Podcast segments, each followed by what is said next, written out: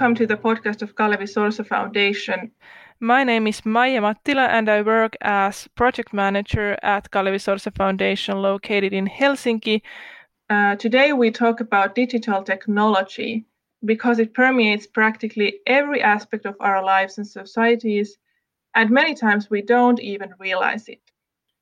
So, in this podcast, I will discuss the societal and political aspects of digital technology with experts from Brussels, Oslo, uh, and later on from Vaasa, and I'm sitting in Tampere, Finland. I have here Justin Nogarede uh, from Foundation for European Progressive Studies, FEPS, and Jan Erik Støstad from SAMAK, the Cooperation Committee of the Nordic Social Democratic Parties and Trade Union LOs. Together, Jan Erik and Justin have written a report published earlier in 2020 called A Progressive Approach to Digital Tech Taking Charge of Europe's Digital Future. So, Justin and Jan Erik, would you mind elaborating a little bit why you came to write the report? Uh, what were your thoughts behind the whole process? to be honest, uh, it was me who got the idea for a couple of years back uh, when I felt that digitalization was sort of a silent tsunami for the all, all lives, our society, our workplaces, uh, and everything. But uh, very few people seem to take uh, notice of that this had really a big, vast societal impact so that's why I contacted FEPS, and we agreed to to make this uh, this uh, political project on on digitalization. Well, my thoughts very very simply were yes, let's let's do this, because um, as Jan Erik already said, it's it's it's a very big change that we're experiencing. I think uh, politically, economically, but also from a societal perspective, and policymakers, but also the wider public, don't really seem to grasp, you know, what kind of digital technologies we're introducing, what the effects are, and how we can steer that in a direction that makes sense for everyone. Uh, and I think this is going very fast, right? I mean, 15 years ago, even 10 years ago, like many people were not, they didn't hear of Facebook, and now that's the way we communicate with, with another. 20 years ago, Google was just starting, and now that's the way we kind of make sense of the world, how we find information, and they have they have essentially a monopoly on that. Uh, you know, everybody's walking around with a smartphone. What are the effects? What what you know? What are, what are the outcomes? So for me, that's that's really big. And I think we're we're now at a shift because we're going from an analog society to a digital one. So it's for us to really set the framework in which this happens you know, we, are, we seem, for example, to give up privacy as a value, but we still understand in the analog world what that meant, right? Like when we were watching TV in the old days, uh, it would be weird that somebody would be looking in to the to the living room uh, through the window to see what you were doing. We would find that insane, but we accept that online.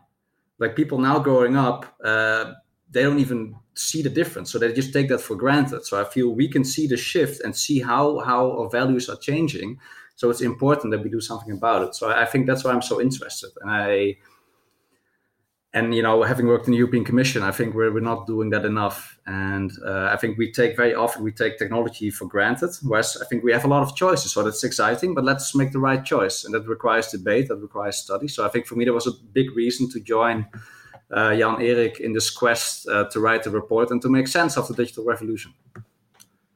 So, so it's a very, uh, in a sense, a very ambitious report because it's very complicated to to grasp what's happening to society in a political way over this very vast vast thing. But we have worked a lot to simplify it. So it's, uh, I think it's. Um, a, a, pretty easy read, uh, and it's also both educational in a sense that we try to pinpoint which um, um, technologies should we really focus on, and uh, and which is, are not that important. So that is uh, one thing. But we also take this political um, approach uh, to to politicize digitalization in in, an, in a sort of new way.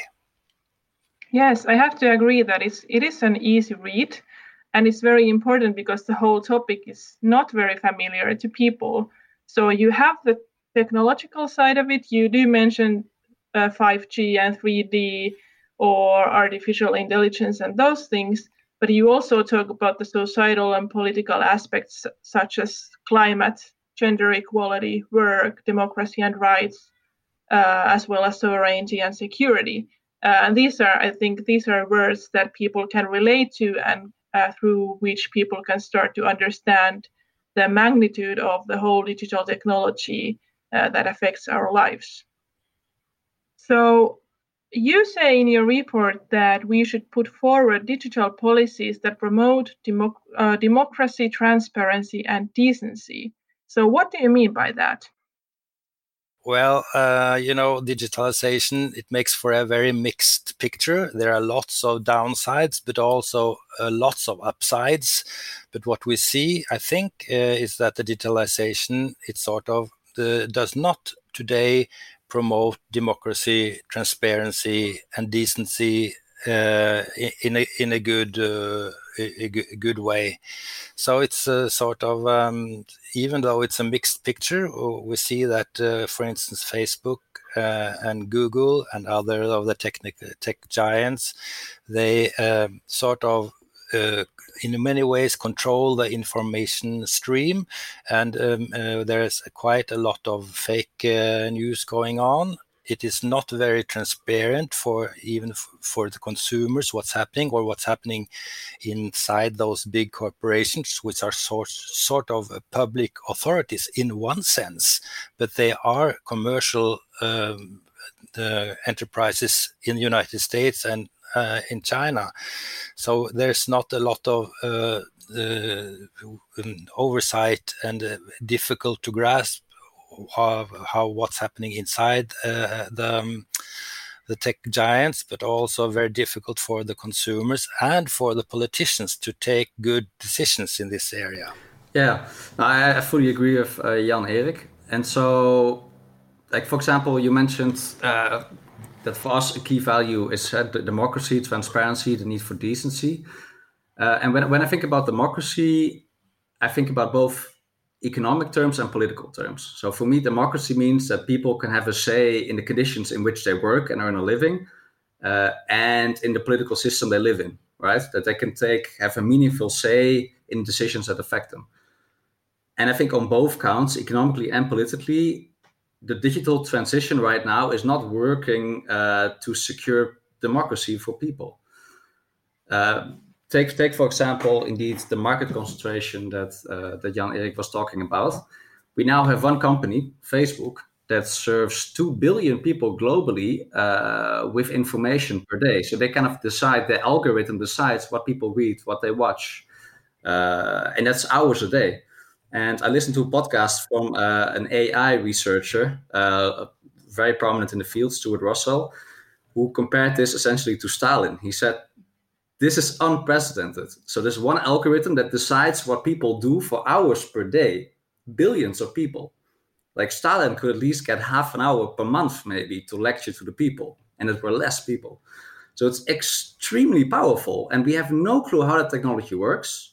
So, for example, uh, last week there was a study coming out from Algorithm Watch about Instagram, where they tried to see the effects of Instagram's algorithm, and it turns out it pushes people to upload like nudity to show more skin because then their pictures and their posts gets more liked and that that way they earn more money. So that changing people's behavior without them knowing why how and without them having a say in that. And i think this kind of dynamics plays out across across many different platforms across the digital economy so when we talk about democracy i think that's very problematic uh, transparency the same so how how do i know that what i see on google is is not biased how do i so how do I know that when I type something, I see the same as you? Or is it manipulated because there's commercial motives behind? Well, in fact, often it is manipulated. And they call that then personal, personal personalization or personification. Uh, I mean, I would call it manipulation. I think that's extremely problematic because it's it's how we make sense of the world, how we gather information, how we talk to each other, uh, and a large part of that is, of course, the commercial infrastructure behind. And the fact that, uh, as say Google or Facebook, like the way they work is not to give you quality information it's to make you click their content so the goal is to get more money and you are being the product you are being optimized for their goal and that's exactly what they do And so that's also what I mean with democracy. Democracy for me would mean that AI serves our interests. And right now, AI serves commercial interests. And the difference is this right now, the smarter AI gets, the worse the outcomes are for humans. Because the smarter, I don't know, Facebook's algorithm gets, the better it is in making me addicted to what's often very low quality information because that means I stay longer online. What I want is that the smarter AI gets, the better it is for us, that it better understands our preference so that we are the goal, not the tool. And that requires a complete different thinking, different mode of thinking about technology. So that, that is, for example, one of the problems. I mean, I haven't talked about market concentration that I think Jan Erik also touched upon. Uh, but we have monopolies or, or, oligopolies, so you know very high levels of market concentration in many different fields. You have a lot of mergers. So, for example, Google they control uh, you know map making, so you know how we locate uh, ourselves. They control search. They control internet platforms, right? Google, I mean, internet browsing. So, I had the Google Chrome uh, browser. Uh, video platforms because they video watching platforms because they own YouTube. Uh, into schools Exactly. So they also control, I think, 80% of technology being uh, rolled out in schools in the Netherlands, for example. Mm. And so they're also that's they, a lot. That's a lot, and they optimize that technology, saying, "No, that helps people, uh, children learn." You know, so we give them personalized tools. But is it really better for children, or is it better for Google because they, because they get personalized data? We don't know. But I mean, these are very important questions. This also shows that uh, there there is also um, a, an upside for digitalization for democracy. Um, so um, when the social media makes makes for people may, may make it easier for people to come forward with their viewpoints and get be better discussions and better decisions in society. In part, this happens already so this is not so, it's not really a, a, totally black and white issue even today, but it is very scary on the longer term if we do not take charge of our own digital future. Um, and if we keep, um, let's say, uh, Facebook and Google, but also Chinese giants taking the, um, uh, the driver's seat uh, here that's not because markets are always wrong and or that we shouldn't use markets also in the digital sector. We should keep on using the markets, but they must be governed when they when this digitalization is so encompassing and permitting everything. So that is um, that is the vast but very very difficult task uh, which uh, lies uh, ahead of us. I mean, is is there a way back anymore? Are we too deep in the digital giants and monopolization and things like that how do we really turn back or how, what's the way to the future I think it's too early to say because really we hadn't even just about started to try to take political control of the digital future. There has been just since we started uh, thinking about this uh, a couple of years back, a lot have uh, happened.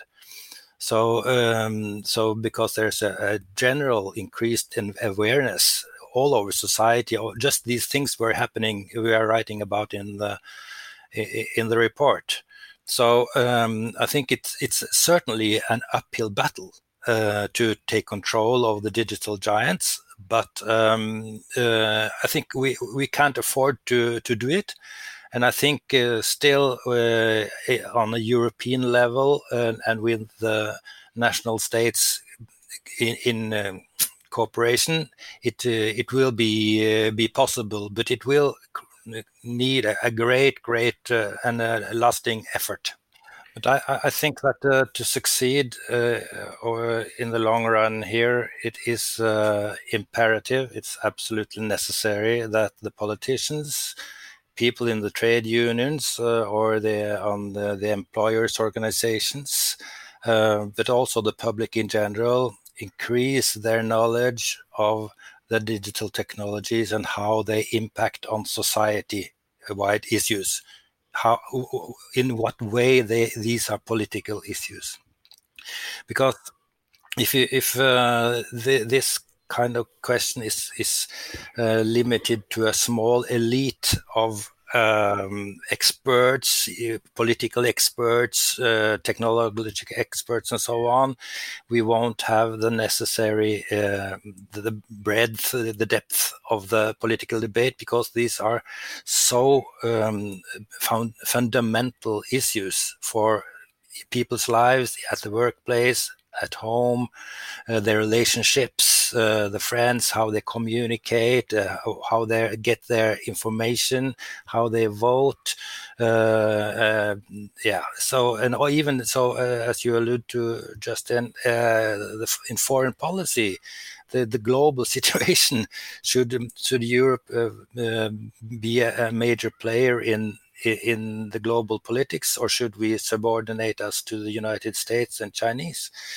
So this these are really so very um, cross-cutting uh, issues that we have to um, increase the competence in in the public in general, but uh, not least in the uh, political sphere. And here I hope that this report then could help at, at, least a, a, little bit to um, to um, because it's made for people who can put aside one hour or perhaps one hour 30 minutes and really um, get a, a, broad overview to start further questions and and so on. And then i understand also you have um, you know, translated it to finnish and we have also been translated to swedish. So i think this is uh, i hope it's um, it will be useful in this um, this sense but how do you involve people? I mean, you are talking about the importance that people have to be, first of all, they have to be aware, but also you write in your report that people should be involved in planning digital technology because it has to be made uh, on people's terms rather than just a, a few people's or enterprises' terms. So, how do you really, in practice, involve people um, in planning digital technology? Because at the moment, obviously, digital technology is um, for the most part, uh, planned and developed in enterprises? Uh, yeah, very good question. I, I, think there's probably two ways that I see, like very, very broadly. One is public governance. Eh? So the public, like our representative institutions that speak for us all, that should take more control over the development of digital technology. And the second one is that you directly involve people uh, at concrete spaces. So I don't know if a company says I want to implement, uh, I want to automate parts uh, of production, that the workers that are working there that they have a say in how how this will happen. Studies also show that then acceptance increases, success increases. So I think you have this very granular level where you involve people, and there's a lot of examples uh, at companies that this is happening. Also at political level, for example, in Barcelona, they develop digital technology to actually consult citizens on certain decisions or to let or where they could kind of flag problems that they have or use online deliberation tools to, to come up with common decisions. And there's a lot of experiments like that go on. I think that's important and i think that should be supported. But i think on the broader scheme we should just have public institutions taking their responsibility as they have in the past. And that there's many examples. So for example i don't know in the, when we talk about digital technology, very often we talk about communication technology. Now, in the past, we had a lot of rules. If you want to watch the, if you want to show a program on TV, you can't show uh, hidden advertisement. You know, there's there's rules on how much advertisement you can show, what you can put in it. You can't advertise alcohol, or you know, or, or like you know, whatever it is. Online, we don't have that. We starting, it's starting to come now, very late, very slow. But so we just need we need to have public rules to govern this space. Uh, and for me, that's just that's that seems very obvious. Uh, we also need, I think, investment in technology. So, for example, if you think if you look at the the history of the internet, you can see it has been four, five, six decades of public investments in the U.S. but also in Europe. Uh, research institutes, universities that all work together on public funding to come up with the technologies that we now have. Same for mobile phones. They use a lot of actually uh, technologies, uh, GPS, for example, that were developed with public money. And that also means that you can steer the direction it goes. Because I think that's a very important point. Technology uh, is not neutral. So it depends who will develop it and for what interests. For example, like stupid example, but you know, irrigation developed differently in Egypt.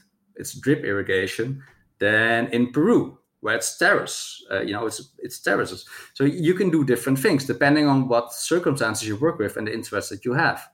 And for example, right now when we talk about AI, there's seven companies in the world that develop this. Some from the US, some from China mainly, and their interests are to cut labor costs. Labor is for them a cost, so they work on automation. They want to make a profit, so they optimize human behavior to make them addicted, to serve them more ads. And that's exactly what we see we could also develop technology to, I don't know, make nurses more productive. So they can take a little bit of work uh, from doctors uh, to increase productivity in the health sector, which, of course, especially now with COVID, will be very important.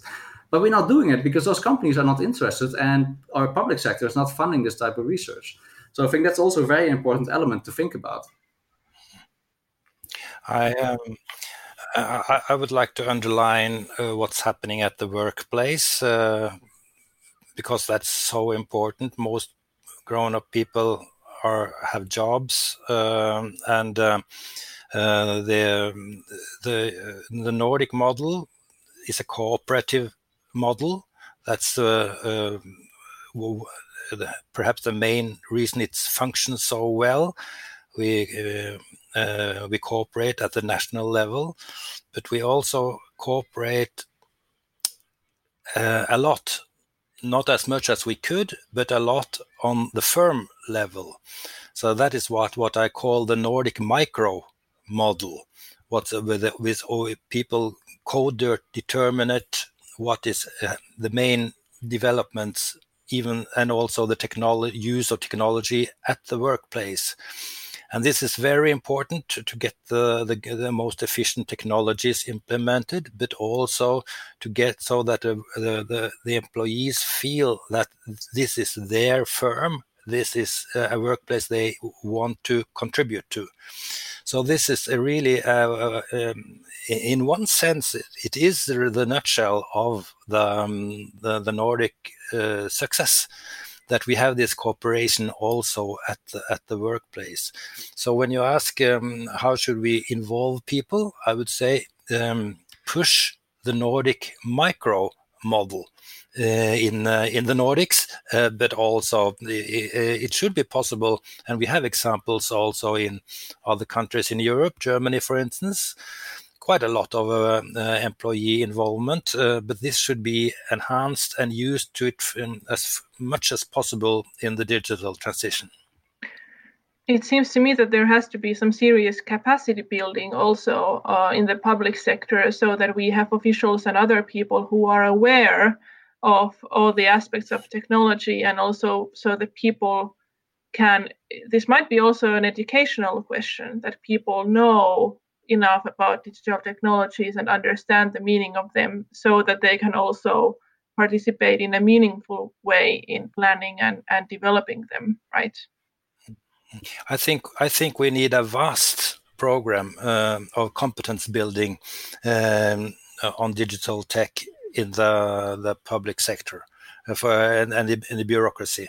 Uh, because these are very complex issues and we know if we have a complex issue uh, on our table too complex for us, we look away. But this is an issue we, we can't look away from. Uh, uh, so we have to have a, a, major program. Of course, it must into the education system as well. But the education system is for mostly for the young people and they will be they they should learn the, the politics of the game here but uh, but uh, the technologies will change a lot when they come out working. So it must be both in the education system but at, as for now this is a very new phenomenon. It has to be a really vast program for people uh, one thing is working with digital issue in more limited way but you know, this uh, digitalization, it permeates all uh, policy areas, regional policy, industrial mm, policy, even um, foreign policy, transport. So in uh, and uh, health. So uh, there should must be a, a, a um, increase in competences in for all politicians they need a basic course in in this, uh, and then they have to sort of get a more specific course into how what it means for their uh, sector. So um, I think this is also one of the reasons we, we started to write this report to start a process to increase the capacity building in society, but also in the bureaucracy. Yeah, no, I, I fully agree with, uh, with with everything Jan Erik said, and it's a, it's a vast program. Uh, I, I, think this also links up a little bit with broader political trends, like the defunding of, of public authorities, uh, lack of budgets for digital technology and, and capacity building, but also otherwise. Uh, and of course, this was at the height, like I don't want to call this a neoliberal turn, but this of course was at the height, like in the late 80s, early 90s, exactly when the digital revolution and the web started coming, when we when we got the commercial web. So I think this is one of the areas where we have seen that most. And I think it's very urgent. For example, if you look at the UK, they made some decisions, for example, where they give responsibility for health data to Amazon. So Amazon is, you know, making contracts across the, the national health services.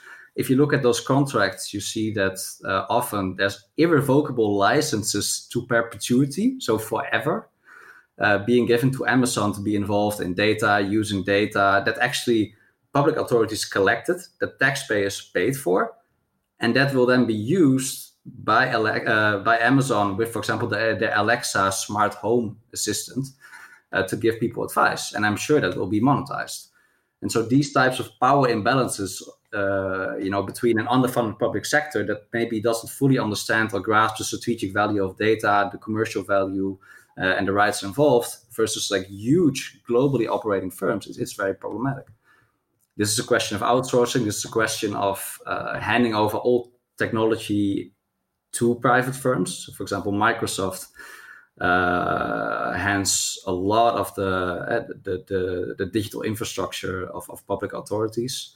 And that also means that if you outsource everything, there's little need to understand it yourselves. And often you can't even because they can't look into the technology that they use because then Microsoft will come in and say, yeah, that's that's that's under intellectual property property rights or that's a trade secret. So we can't share you actually we can't share with you how the technology works that you are using and that you paid for.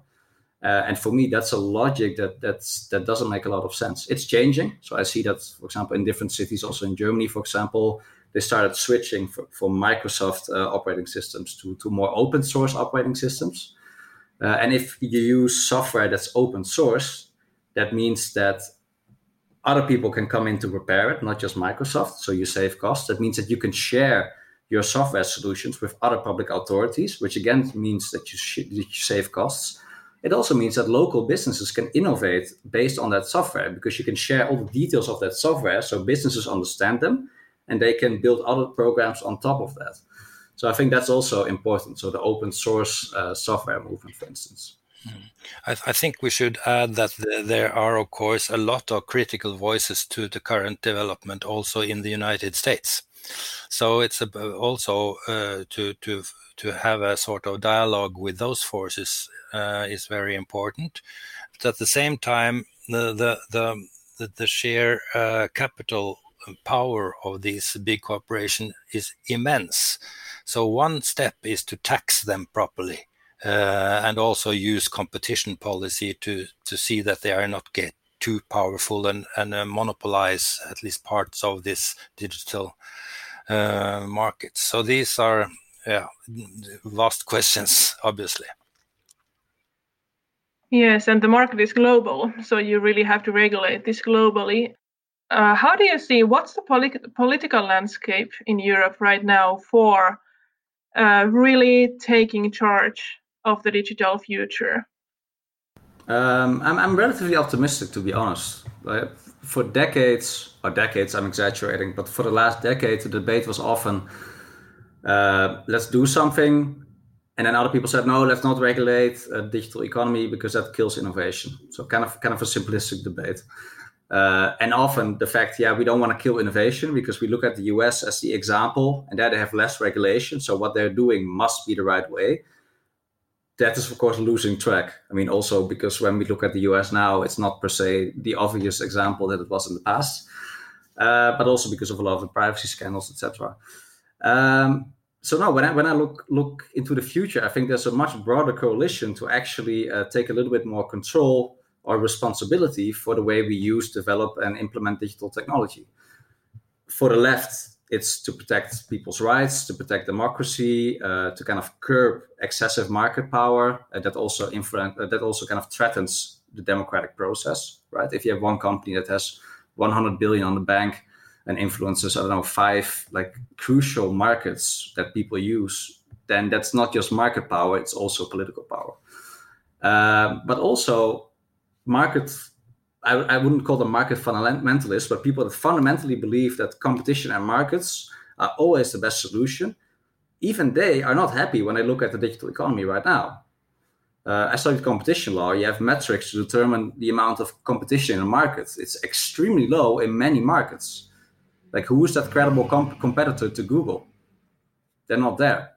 And again, the argument was for years or for decade now was that yes, Google has a very large market share, but they can just be that can be wiped out, uh, you know, in a day by a new competitor. And then they pointed to MySpace or Facebook replacing like national social media. Uh, but we've now been with in this world for for a decade and more, and it becomes increasingly unrealistic to to expect people to to start a new business and to somehow outwit or have a better product than Google and then win in the market. It's not happening. What happens instead is that Google uses its billions to actually buy that company, or simply to make sure that people can't find it on the search engine, etc., etc. So, I think also for them, uh, they're not happy. They want to see rules. They want to see uh, active competition policy. And active, I mean different competition policy, because we had active competition policy. We had Vice President Vestager, she works for the European Commission, uh, taking a lot of decisions and and you know imposing high fines on Google in the past but it hasn't worked at all. It hasn't worked at all. The market share is still up. So so we need something different there, and I think that's also coming. And I and third, I think there's also uh, a political uh, group. It's more centrist of people that that care a lot about sovereignty, uh, that care a lot about uh, autonomy. Uh, you know, Europe's place in the world. So it's a bit more ge- geopolitical, and also they are not happy when they look at at the EU uh, as it is today because they look at the US, they think, okay, these are all companies from the US. Where are Europe's companies that that can uh, you know kind of propel Europe into the into the digital future? So they're also not happy. And I think uh, that's also a large part of the political spectrum in the center and, and a little bit on the right, maybe. Um, and they, for example, they will probably push for data strategies that kind of make sure that Europe controls more of its data uh, on its own soil. And it's true that if you look at other uh, big jurisdictions, we're kind of unique. Like US data, data about US citizens, is mostly processed by US firms uh, in the US. Russia has their own social media, so they kind of make sure that you know data about the citizens is somehow, in a way, controlled by them. China, of course, has the same, uh, but we don't we never did that, right? So we use cloud infrastructure in our hospitals, in our in our in our schools, in our in our energy grids, in our universities. That's actually run uh, by by foreign companies. And I'm, I'm not at all saying that we should push some kind of nationalist strategy. I'm just pointing out that that's there, and I think there's a big political current that wants to do something about that. So I think there's a broad political movement, all coalition for different reasons, to propose new rules, to propose new investments, to do something about it. And I think it only became more important with COVID 19 because I think this kind of shows how important digital infrastructure is for the way we work. Um, it also showed to the government of France, for example, that they don't control key technologies. So they wanted to come up with this contact tracing app. And essentially, Google and Apple just told them no. Like, no, we, we don't like what you're doing, so we're not allowed on our phones and they applied pressure, it didn't work. So they actually realized, you know, we don't we don't control these key technologies. So if if in the public interest we want to take certain steps, we're simply prevented from doing that, or we have to back these companies to do something. Uh, and that's not a very comfortable position to be in, of course. So I think all these all these uh, factors will push for change. So I'm I'm very confident that we'll see this, and already at the European level, there have been big announcements about the Digital Services Act that will kind of change the way platforms have to regulate content. Yeah, so right now, if I post something on Facebook, Facebook is not really responsible for what I post, uh, you know, if it's illegal or not, unless they are fully aware of it. And those rules will probably change, and that will be a huge change for how the internet operates. Again, I'm not arguing. I'm not saying per se that that's a good idea. I think free information is very important, and I love it. Uh, but it will change, and we also have rules for AI upcoming. So I think there's there will be quite some changes uh, in in the coming years. Definitely, definitely, the political landscape has changed. I, I, I think that uh, this area is immature politically, um, uh, perhaps even more in the Nordics uh, than in uh, in Brussels, um, and so there is sort of uh, up for grabs the for for political parties to make a head start here uh, and fr- frame the debate and find solutions, which again leads back to uh, seeing that this is a political question of first order and then start um, uh, increasing the competence of the people who are who should define or the, the, more specific targets and the more specific instruments to make a political strategy on this area. So this is uh, again one of the reasons we wrote this report to to give the political parties a, a chance to of all colors in a sense, uh, even though we are progressives.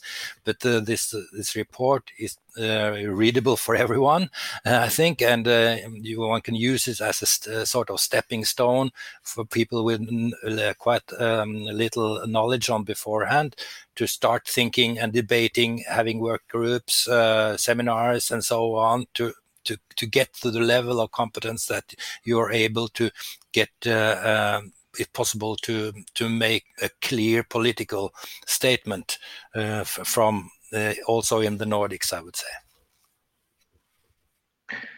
So, to conclude, what are the main points uh, for the European digital model that you are pushing in this report? What are the most important things, uh, broadly speaking? Uh, again, very good question, and I guess this should come fluently uh, from our mouths, given that we that we written the report. Um, for me, it would be first you curb that you restrict market power. So the, the levels of power that we see in the digital economy are very high, and that's a political problem as well, not just an economic problem. Uh, so if you have a few, few, firms deciding what we see, how we talk to each other, uh, that that for me is a gigantic problem. So we need decentralized uh, ways of doing things online. The most important message for me there is interoperability. So when you look at telecoms legislation, so the way we regulated our phone operators, we made sure that if I have a subscription at Vodafone, I can still call somebody that has a subscription at Deutsche Telekom.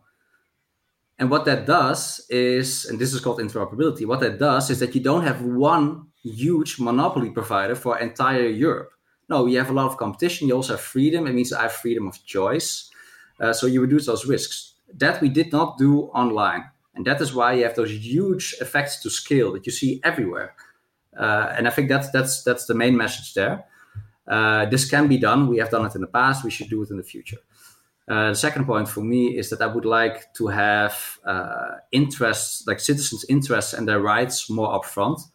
Uh, again, this involves a lot of legislation, uh, diff- different different fields, uh, different political attitudes. So it's, it's about the general data protection regulation and about enforcing it. Yeah, so right now, somehow we've assumed that the price of digital services is that you give up rights, you give up your privacy, and people accept that. I think this shouldn't be accepted, and it shouldn't be up to individuals to bargain with huge firms to to get their data, to make sure that they're secure, to make sure that their rights are respected you know, it would be insane. Like in the past, we never thought that for cars. Like you don't have to become an engineer to understand if your car is safe or uh, that you know where it's driving. Like you are in the driver's seat. Like I want citizens in the driver's seat of the digital revolution. That can be done. Uh, we just need to take uh, take you know provide the legislation and the public support to do that. And the third point for me is indeed uh, public governments. So we should take more collective responsibility for our digital future. So what type of what type of artificial intelligence do we want? Right now we didn't really uh, decide and that's why it kind of exacerbates tensions that we have in society. Inequalities uh, the energy use is huge. So actually we kind of uh, it's you know the narrative is always that digital technology helps to address uh, climate uh, climate global warming uh, energy use etc but at the moment it's not true because we don't actually decide how we want to use the technology. So i think that's the first. It's public investment research public governments to say, okay, what do we want to do with technology? Let's fund it. let's set up a few basic rules to make sure that it's going in this direction, not that direction. And you see already now that there's different directions taken. China takes a very different direction than the US. And we are kind of US light because we don't really uh, take steps. Uh, and I think we should take some steps. Well, I, I think it's uh, first and foremost important that we realize that this is a political question of first order. And uh, our report, um, it gives a lot of let's say information and hints and ideas i think of a european digital model but it is not a fixed plan from our side it has to be worked on developed uh, and so on it's, it's, it's, in a sense only the two of us with the help of uh, researchers uh, as yourself, uh, Maya, and so on, who has put together this report. It needs to be spread and discussed um, and developed at, at, all political levels. But I think the three points I, I guess you mentioned developed, Justin, was that we three things: restrict concentration in the digital sector. Let's say. Apple, uh, uh, Google, and so on, put people first. And the third is to strengthen public governance. These are the three main elements of, um, of a European uh, digital model after we have realized that this is a political question of first order, which we have to, to, to, to get much more acquainted with and have broad discussions on. Sorry, just just to add, uh, I fully agree with Jan Erik. I like when I spoke about the digital model, I sound very certain, but of course, a lot of this is uncertain, and and definitely I have no uh, no pretension to know uh, what's the best solution in all cases. And as Jan Erik said, this affects us all in all aspects of life. So there's no easy solutions. Uh, I tried to summarize a little bit, but you know how this affects the workplace, or education, our health systems. Uh, will be different solutions will be different and of course europe is also not uniform so there's also different attitudes across across Europe that uh, that you have to take into consideration. But I think if there's one main point, probably it's that indeed, as Jan said, this is an important political issue. This is not just a technological issue. Like the infrastructure that we create has a lot of political choices in them, so we need to be aware of that and debate debate that and see how you know how we want to shape that. Thank you. I think we have come a full circle uh, to understand that it's really not just technical issue, but deeply, deeply societal and political issue that we are talking about when we talk about digital technology. Uh, big thanks for you too, for Justin Nogarede uh, from FEPS and uh, Jan Erik Støstad from uh, SAMAK from Oslo and Brussels. I'm very happy that you wrote the report and I'm very happy that you participated in this discussion. Thank you very much for letting us participate. This was very interesting. Definitely. Thank you. Thank you, Maya. I really enjoyed this, this conversation.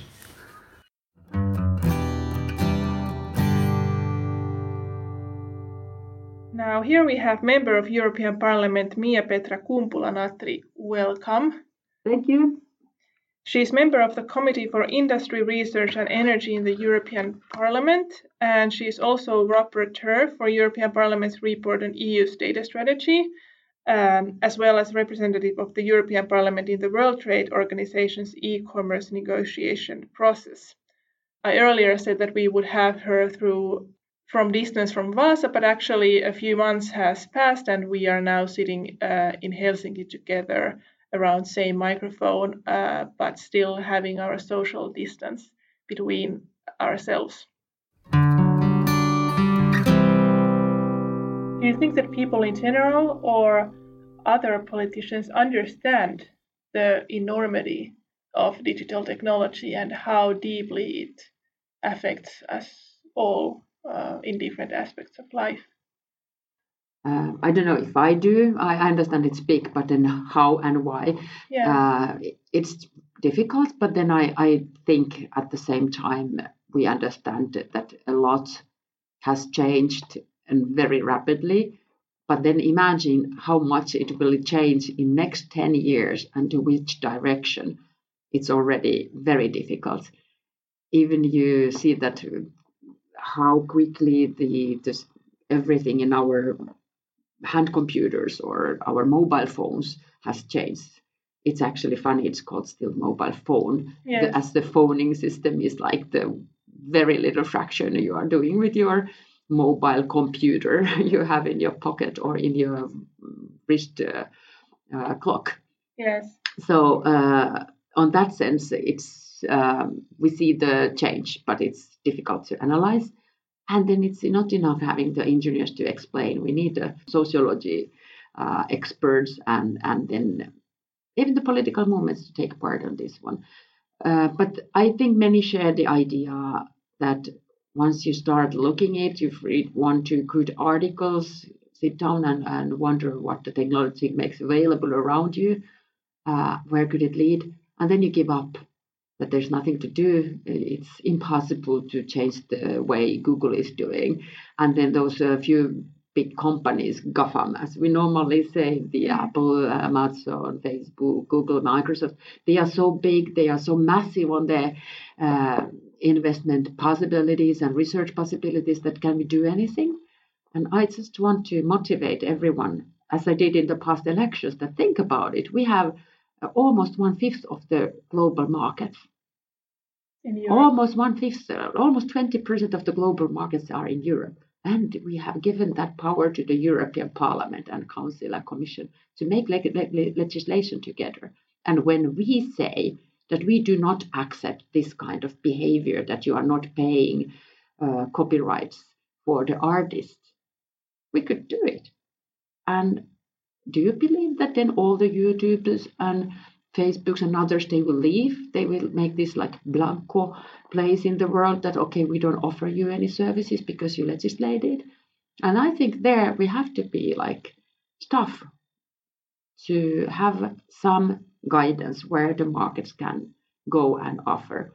And this is also the challenging part, but it should be available for the, the finding the way that uh, private uh, market players can, of course, bring the good innovations they have done, but then there needs to be some guidance that we do not want to the democracy to be ruined according to technological capabilities and then that you are buying something that goes to your everyday uh, news seeking for the sites and social media uh, and then the finding the information from the internet that always could be manipulated and we are very close to that situation and that's why we have to take this seriously and talk together with the companies but then also take the final uh, decisions ourselves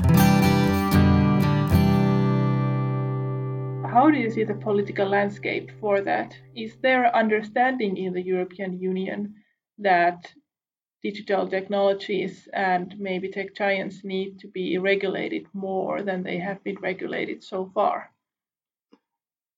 There is some political uh, differences in the parties active or the biggest parties in Europe, of course, like where to have the tone or a little bit like analyzing that should it be more public, more private, more innovation orientation, or looking the workers right, and then but in all and all, uh, I think we have the common ground that the privacy needs to be respected.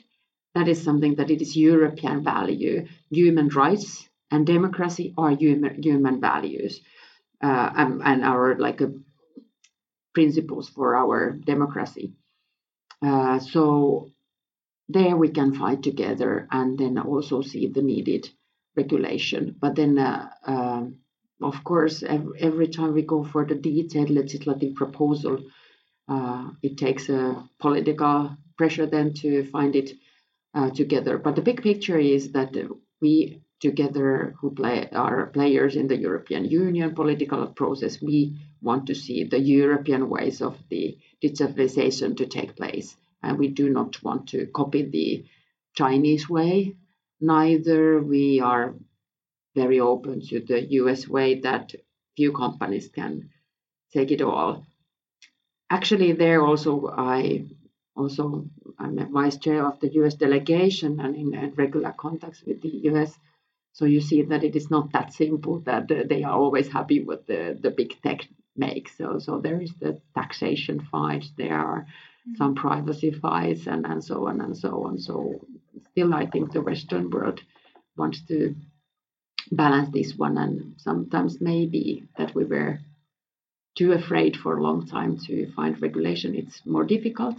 and somewhere you don't need regulation. You might find the places that it's wonderful and good the innovations done to make our everyday life easier. But it's also too short sighted to see that, okay, because this is easier now to uh, find your friend in the internet. So you gave up your privacy, you gave up your health information, you gave up everything for that. And it's not then uh, the best way or mm. the only way to go forward. I mean, if you look at what's going on in the USA, you hear, I think, even more than in Europe, critical voices about uh, tech giants you hear Bernie Sanders and Elizabeth Warren saying that you have to uh, split or cut, make smaller the, the, tech giants like Google, for example.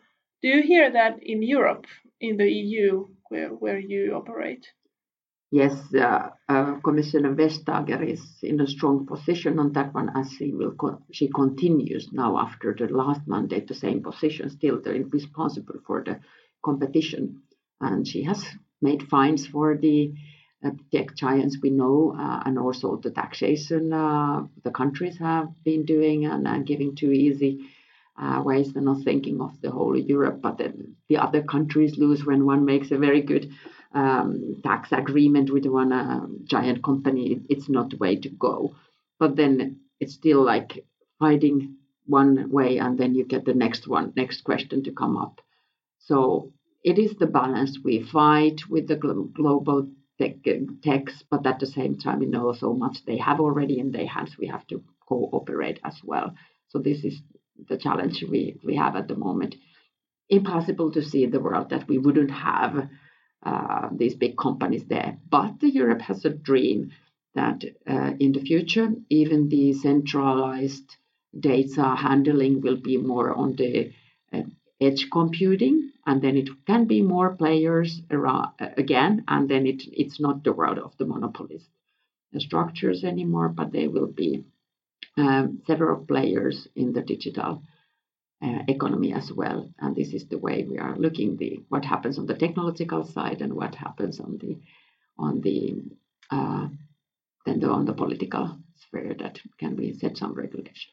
Do you have any means to help firms uh, startups, for example, to come up, come up and um, compete with the tech giants from from the USA or from China, for example, or from Europe. Yes. I, I, try always to questionize myself. Uh, would that would I have a different point of like idea that it is not good to have too much monopolistic big giant techs if they were Finnish or if they were European.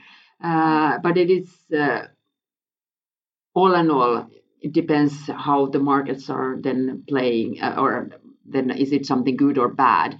And if it goes too far, it's not good for the competition in the end, and it's not good for the then also that lock-in effect, kind of that you are depending only from one source for your anything, your data, uh, for example. So so there to look. Um, the means Europe have is of course that with the research research we can help the more innovations to come and then also the, the maybe fill in the gap if there is not market research for like the climate change or the solutions. But then the problem is that we cannot be only on the research that nobody puts it in practice. So that is the challenge of, uh, with the research also that if it's carried in the universities and nobody puts it on the practice on the markets so then we have to do it. But i also re- uh, remind that europe is one of the most open uh, economies, and it has been good for us. And we have to see and analyze if this is uh, true in the data time, uh, times and data uh, economy, that we are open for others, even the others are not open for us. And then that's why I also I'm curious to work on this WTO level on the e-commerce, which sounds like the commerce again, but has a broader role for the global uh, rules on the uh, digital issues, which is also very important because many of these questions are not uh, paying attention that whether you are in Europe or you are in Finland or you are in, in, in China or Thailand or USA. So they are global uh, solutions that the companies want to give. But then uh, we don't want to, I, I, and I don't want to, and uh, Europe doesn't want to be anything like uh, China or Russia that, or countries that limit the internet or limit the technological solutions or make the technology transfer uh, like uh, compulsory that once you come here you have to open it for our European companies. We are still believing on the open market ideas and then also for the regulations. I don't. I'm not looking for the kind of regulation to keep the foreign companies out and uh, believing only in the European companies, but make the fair markets for everyone. Uh, and so Europe is open for the innovations done in the other parts of the world if they respect some basic principles like the privacy, for example, we have been talking about. Let's talk about a little bit about capacity building. For example, what authorities and the public sphere and public authorities can do uh, with digital technology. Would you have any examples of of how you build up the capacity of authorities? I've had very nice and uh, good ideas from Finland, and I must say that I'm a proud Finn when I'm in the EU, and I I just can tell the listeners that very often also the commission knows that Finland is thinking of it in time. Many are starting, but we have been thinking this for a long uh, and then, of course, uh, we also have already there some uh, good examples. Most of the time, you think uh, AI is something like very far or strange or like the automatic people talking to you or taking the role of the nurses and, and uh, everything will be like digitalized and, and no people making uh, decisions anymore. but then I want to remind also that uh, very other kind of uh, solutions have been already used successfully, and one was in uh, um, Espoo that they have used AI to analyze where the social uh, benefits have been distributed and to what kind of groups, and then uh, a different kind of data analyze that where the needs are and do they uh, correlate and they could actually see that there was like some errors in the, our man-made systems or uh, like how the social benefits were distributed and some who were in need didn't receive the help. So their uh, ai was kind of supportive um, intelligence for the human decisions that i actually found out this one from the uh, knowledge then uh, gained from the with the help of the ai and you could better serve the people on their social help and this is also uh, idea that data, when it's better analyzed, can also be better results. So something you don't automatically get the first thing when you think about the AI and data availability that you could improve the well-being of those families in need. Mm.